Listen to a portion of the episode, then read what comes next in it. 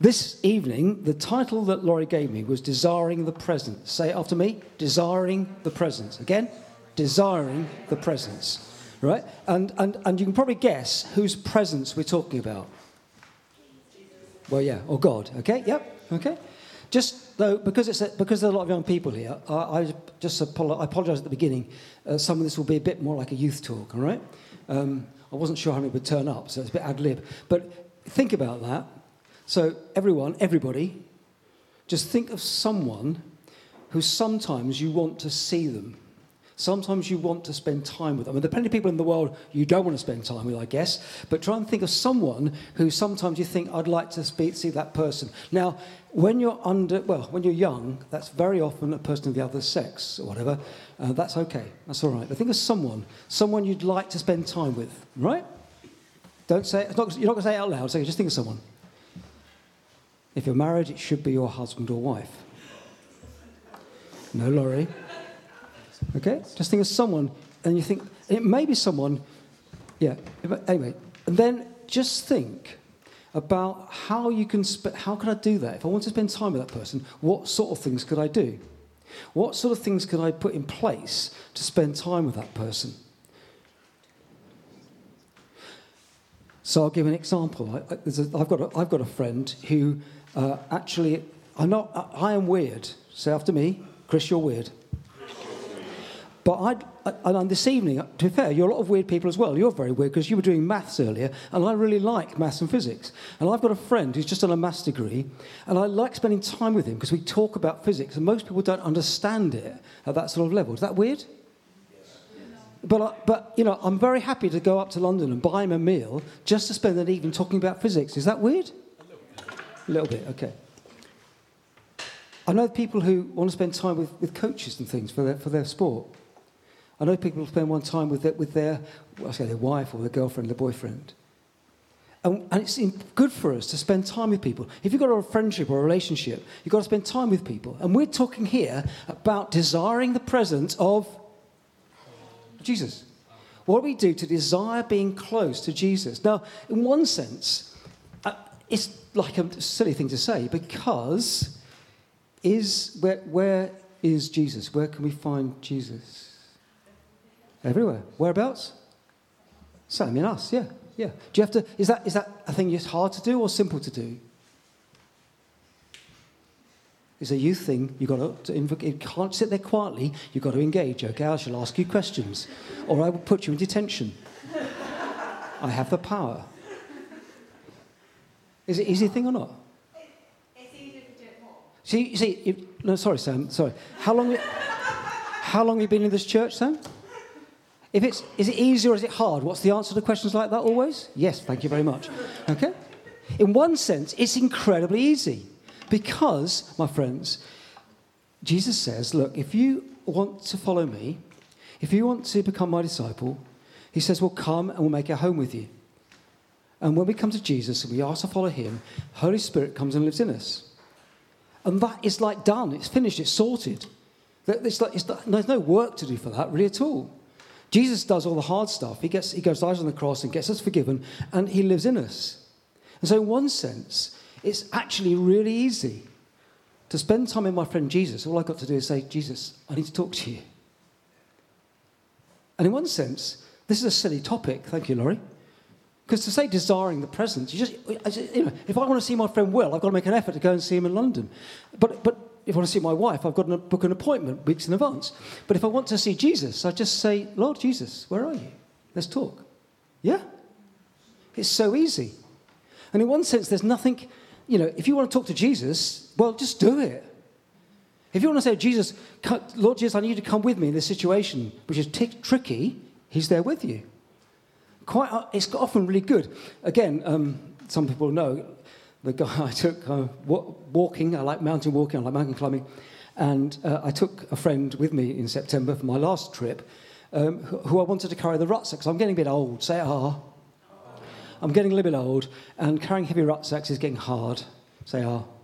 And so I found a fit young person who wanted to go away as well. And I used my experience, and he carried all the heavy rucksacks. Is that clever? Yeah, okay. Okay. And, and And you see, so, so me and my friend going walking, and he's do, sometimes that's that situation in our lives. We want Jesus to walk with us.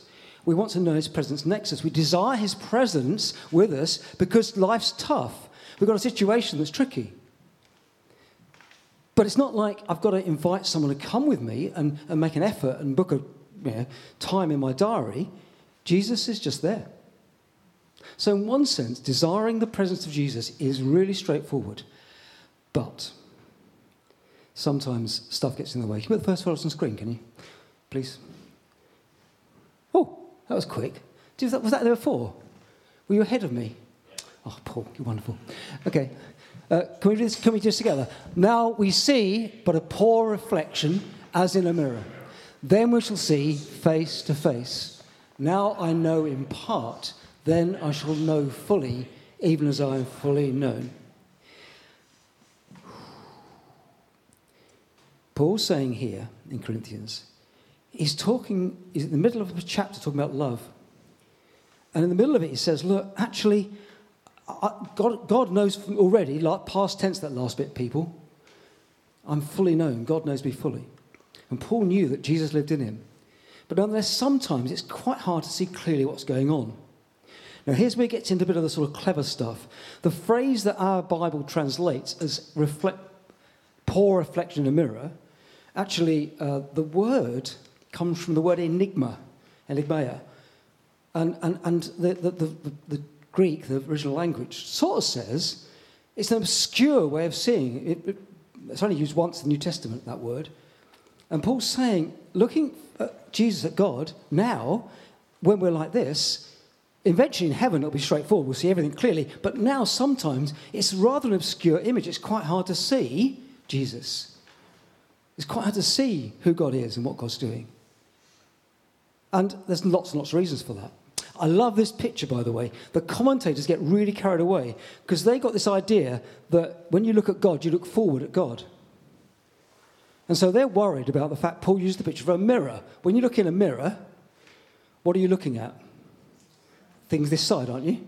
You or behind you, get? And where's the image in a mirror? Bit of physics. Where do you see the person in the mirror? When you look in the mirror, when you look in the mirror, I'm here, there's the mirror. Where do you think you are? Behind the mirror. Yeah? Do you get? Now the commentators get really screwed up about this and worried about the fact, but it can't, it can't mean a mirror because you're looking at God. Ah, but I like the fact it's a mirror because you're looking at God who's actually in us and with us. When you're looking at God, in some senses, you're looking at what's in you. I like the idea that Paul's saying it's a mirror looking back because when I look at CC, when I look at me, Lord Jesus lives in me, God lives in me. But seeing that image of God is a bit distorted. In Paul's day, they didn't have mirrors made with glass and silver on the back. They had polished metal, and they were rubbish mirrors. If you try and make mirrors out of polishing metal, it's really quite hard. They're always dented and wobbly. We're really lucky having very good quality mirrors. But in Paul's day, they were not good mirrors. You'd see a bit of what's going on, but it was really like slightly distorted. Now, that's the hard bit. The easy bit is that desiring Jesus' presence is very easy, He's always there. The hard bit is that the whole stuff in the world and the fact we're busy and the fact we do stuff that's wrong and the fact we get so wound up in other stuff and there's, there's people around us all the time, that tends to distort our view. We sometimes can't see God clearly. And if you sometimes feel like that, that's what Paul's saying. Sometimes it's hard to see clearly. The study this evening is really about Moses, who I'm going to read some text from Exodus 33. This is where I'd like you to have a Bible if you can. If you haven't got a Bible, you can go and find one. There's some big ones here. Get a, there's some on the pews, find one. Exodus 33. Find Exodus 33. You've got a phone, that's fine as well. Try and use NIV though if you can. Exodus 33. It'll be on screen, but it'd be good to look at it as well, I think, in text. What I'm going to do, just check the time, Very good. What I'm going to do is, is just going to take through this and talk about Moses' experience of dealing with God and wanting to know God's presence, desiring God's presence. And he, and, and he starts off here, it's not, like I say, it's yes and, is it hard to find God present or easy? Easy. He starts off talking to God. He doesn't start off with no understanding of God at all. He starts off talking to God. But he wants to know more. He desires to know more. And it starts off like this Moses said to the Lord, You have been telling me, lead these people, but you have not let me know whom you will send with me. Stop there. Moses has been given a job lead the people of Israel, right? It's quite a big job. At this point, he's not quite how, aware how big it is, but it's a big job. And, and he's been given this job. And his first thing, he says, it's not actually the first thing he says, isn't, Lord, I want to see you more. The first thing he says is, what's he saying? What's he asking for in that first verse? Read it again. What's he asking God for? Charlotte? What's he asking for?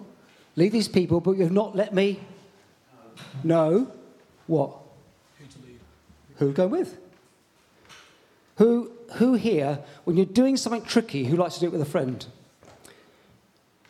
Who have got something awkward coming up, some like some difficult homework to do, tries it with their friend? Friends are good. Do you not? Do you not like friends? Alice, do you like friends? I, I, I, think this is very, I think this is very human. I'm going to say, this is the deep theological thing. We're not going to have a lot of time on this. It's, the really interesting thing is that first Moses thing says, Who are you going to help me? Who's going to help me do this job? And God never answers that. In the whole text that follows, he doesn't say, Oh, you can use this person or that person. When he's going to first commission Moses, he uses Aaron a bit, but here, God doesn't answer that question.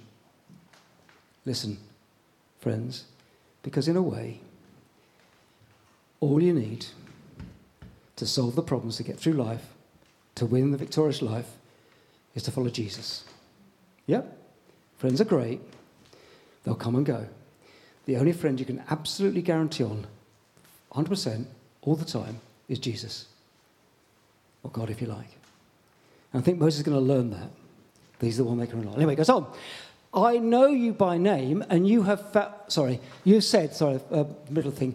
I, you've said, I know you by name, and you have found favour with me. If you are pleased with me, teach me your ways, so that I may know you. Hold there. If you are pleased with me, fine. Is God pleased with you this evening? Yes. Absolutely. That's not a yes or no thing. It's a yes. Why is He pleased with you? Because He loves you. Because He loves you because he loves you. When he does stuff well, he thinks fantastic. Alistair, brilliantly done. I mean, when we do stuff wrong, he says, ah, come on, let's start again. Moses knew that. Moses doesn't say, Moses sort of, he says, if you are pleased with me, he's not actually confident here, but he sort of knows it. But then he says this teach me your ways that I may know you and continue to find favor with you. Whoa. Moses wants to know God's presence more, but what he asks is, Teach me your ways. He doesn't ask us initially to see God or see more. What he asks is, Tell me about yourself. And that's one of the important ways we meet people and make friends with people in everyday life. We talk to them about what they're doing, we take an interest in them, we learn about them. Part of desiring the presence of God is being willing to be teachable to push in. You, you can't, you cannot, in a sense, have more of God in you than you do when you first become a Christian. You can't, in a way, ever become more a Christian when you first become a Christian. Is Holy Spirit in you? Yes. You can't be more of Him. But what can happen is we can know and understand more of who God is, and therefore get more of what that means. You'll never get to the end of understanding who God is. There's no limit to that there is a limit to how much maths and physics you can learn, unfortunately. But, but there's no limit to how much you can know about God. Oh, sorry, Laurie? I said hallelujah. there's, there's no limit to how much you can know about God. And so there's always more. When I say about desiring his presence and pushing in, part of that is, Lord, tell me more about yourself. I want to see more about the way you are. You're a loving, faithful God. Show me more of how that works. Part of desiring the presence, part of wanting to feel more of God's presence, is just being willing to learn more. And that comes partly from reading the Bible, it comes from praying, it comes from walking with God and seeing what He does. A lot of it's experiential. That sense you do stuff and you say, Lord Jesus, help me here, and you see what happens. And you think, oh, that's what happens. That's how God works. That's why we share testimony in church. It's really important to share testimony about how God's worked in other people's lives. Remember, he said, Jesus, Moses says, this nation is your people. I love that. Moses has been told to lead the people, and Moses says, Look, I, I, need to, I need some more of you. Teach me your ways. But remember, these are your people. It's your problem, God, not mine. right? I love that. And remember, Laurie, these are God's people, not yours. And remember, remember that God's on your side. And that sometimes stuff God calls us to do, God's in charge. There are times when I know I, God's asked me to speak to someone about being a Christian, about Jesus. And I try and do that faithfully. But in the end, it's God's responsibility, not mine. I pray for my kids and my grandkids. I want them to follow Jesus. But in the end, it's God's responsibility, not mine. In the end, He's the one with the power. Amen? I pray for this church that may witness to Jesus and grow. But in the end, it's God's responsibility, not mine. Remember, remember, he tells God, just in case you've forgotten, God, remember, this is your problem, not mine. I'm going to do, you told me to do this stuff, but you're the one who does stuff. Next, go on, Paul, or whoever's doing it. Whew, the Lord replied, My presence will go with you and I will give you rest. Two things there. My presence will go with you. I've just said that's what we have as Christians. And I will give you rest. Rest here means that sense of not being bowed down by stuff. Is this whole shalom, the peace thing, the whole good, complete, completeness, where we know that we're loved by God and that we can walk with Him and we haven't got to do it all ourselves. Sometimes in trying to be a Christian, it feels like you're pushing uphill the whole time. And it shouldn't be like that. But that's because his presence is with us. Next verse. Moses says, I love this too. If your presence does not go with us, do not send us up from here. Keep going. Do, if your presence, how will anyone know that you're pleased with me and with your people unless you go with us? What else will distinguish you, me and your people from all the other people on the face of the earth except your presence? It's the presence of God in the people of Israel in Moses that distinguishes them from the Amorites and the Paganites and all the other ites. It's the presence of God in the people of Jesus, in the Christians, that distinguishes them. People may not see that, but that's a distinguishing mark. It's not how we behave. It's not whether we, you know, do bad stuff with drugs or whatever. It's not how we, whether we swear or use good language. That's not what makes us a Christian. The mark is God's presence, the presence of His Holy Spirit. For the people of Israel, they had a physical mark, circumcision. The mark in the New Testament is the presence of the Holy Spirit. And that's the critical thing. And he goes on. And the Lord said to Moses, I will do the very thing you ask. Well, and what's he asked? What has he asked so far?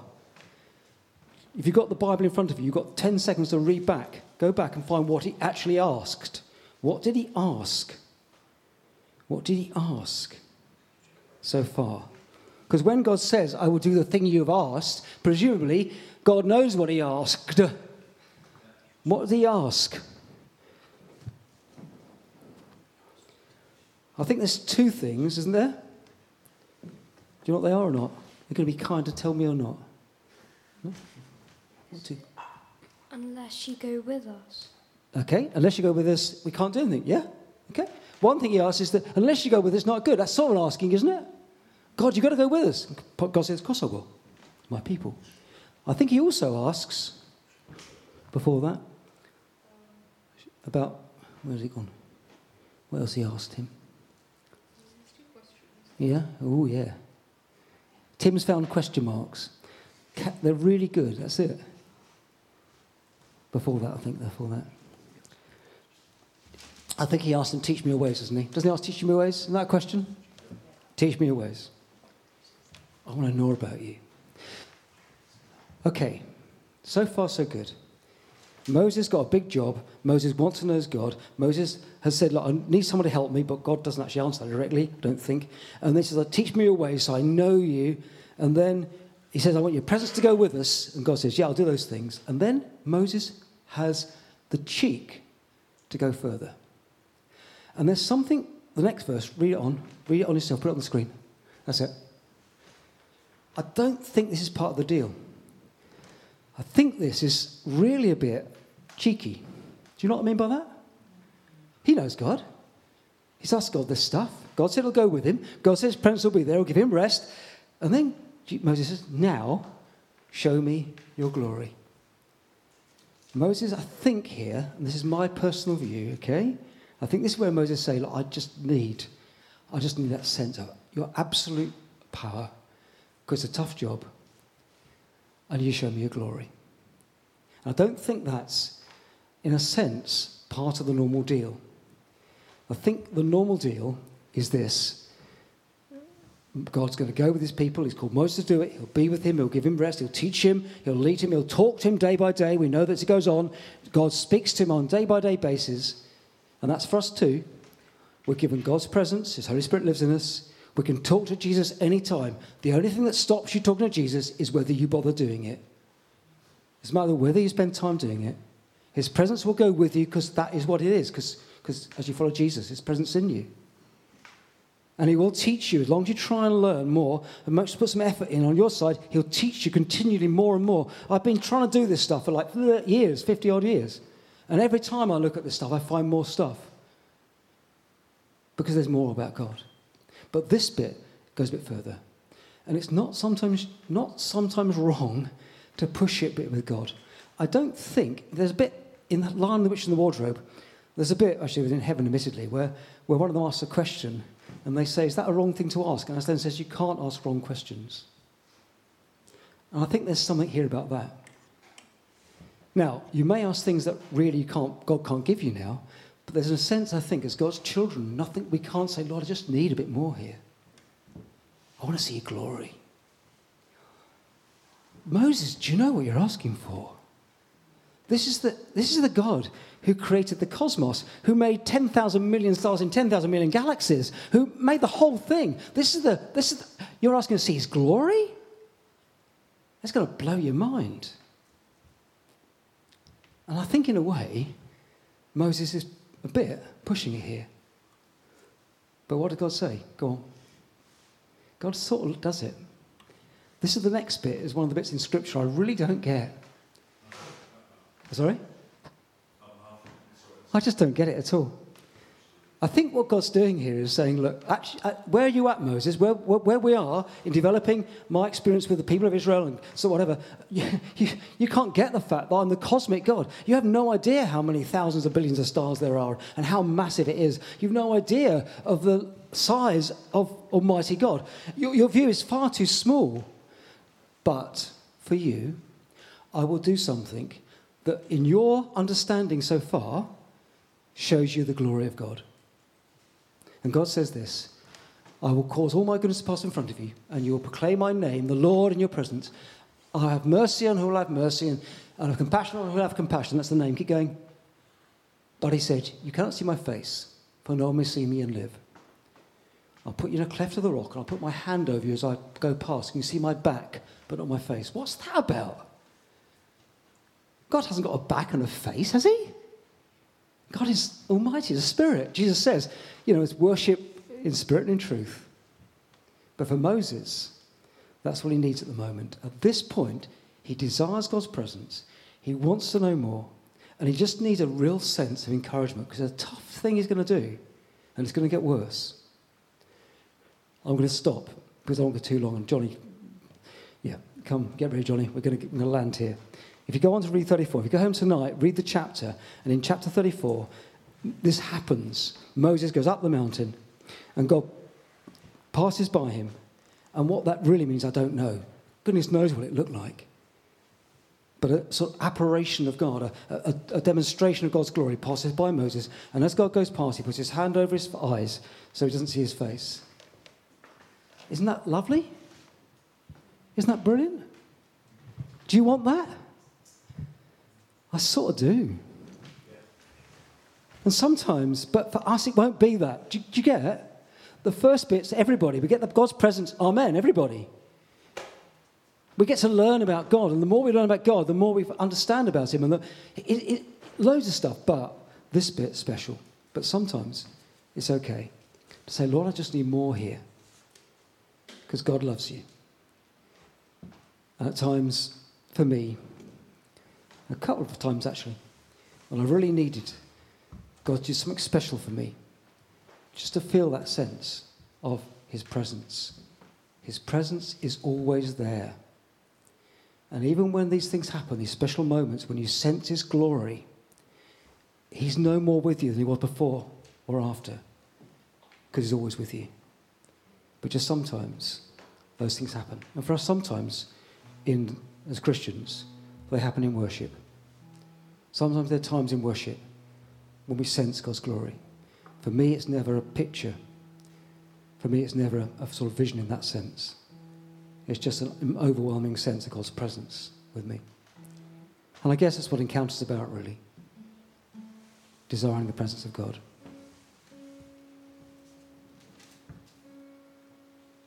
We'll start off by standing, please.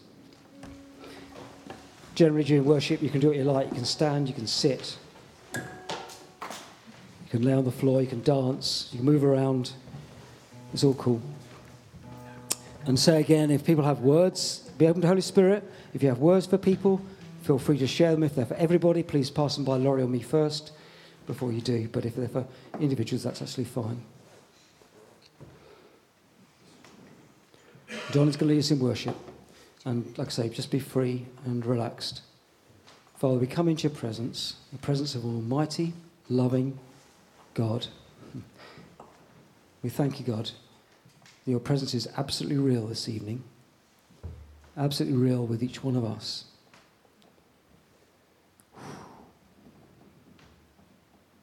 And we know, Father, sometimes just come, just say sorry for the fact that often we ignore that and sometimes we go our own way. And despite that, we know you love us. We're like hiding a corner away from you. But Father, this evening, this space, Lord, show us your glory. Lord, we know your presence, but show us your glory. Break out, God, in this place. We may see more of you we may know more of you. We may understand more of you. We may serve you more. Show us your glory.